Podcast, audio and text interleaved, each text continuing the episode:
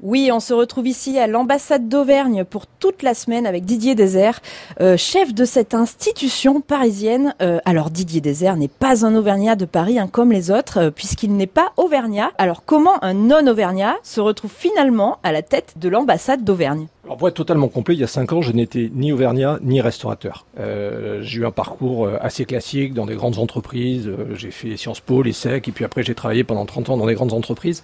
J'avais depuis quelques années ce virus de la cuisine, depuis très longtemps le virus du vin, et donc ce rêve de devenir un jour restaurateur. Et à l'aube des 50 ans, j'ai décidé de racheter un restaurant. il se trouve que en cherchant, je suis tombé sur cette, cette belle endormie avec une marque incroyable qui était l'ambassade d'Auvergne, et, et, et j'ai pris mes habits d'Auvergnat hésitant un peu au départ, et puis euh, finalement en me disant que il y avait là quelque chose d'assez extraordinaire et qu'il fallait y aller. Alors, euh, néo-restaurateur, néo-vernia, vous savez toujours que la, la, foi des néo-convertis est excessive, et donc je me suis lancé euh, pleinement dans cette découverte de l'Auvergne et dans cette, dans cette mission d'être le porte-parole de l'Auvergne. Comment vous avez découvert l'Auvergne? Alors d'abord, c'est pas une punition de découvrir l'Auvergne, c'est plutôt du plaisir.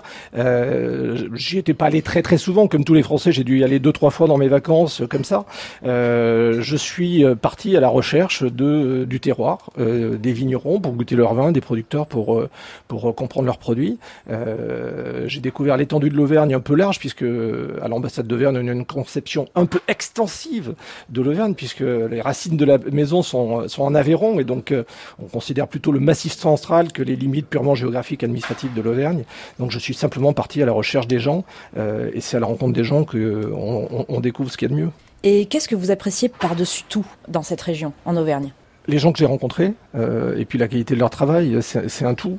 Euh, c'est une région absolument superbe, très très variée dans ses paysages. Euh, quand on arrive en Allier ou quand on va dans la Haute-Loire, on n'est pas du tout au même endroit. Euh, les terres sont pas les mêmes, les produits, les vins sont pas les mêmes. Euh, et pourtant, les gens ont toujours cette même générosité du cœur et cette générosité du travail aussi, qui je pense est un vrai signe distinctif des Auvergnats. Merci Didier Désert. Je vous dis à demain pour parler cette fois-ci de votre cuisine et de votre manière votre approche hein, du terroir auvergnat euh, dans l'assiette ici à l'ambassade d'Auvergne.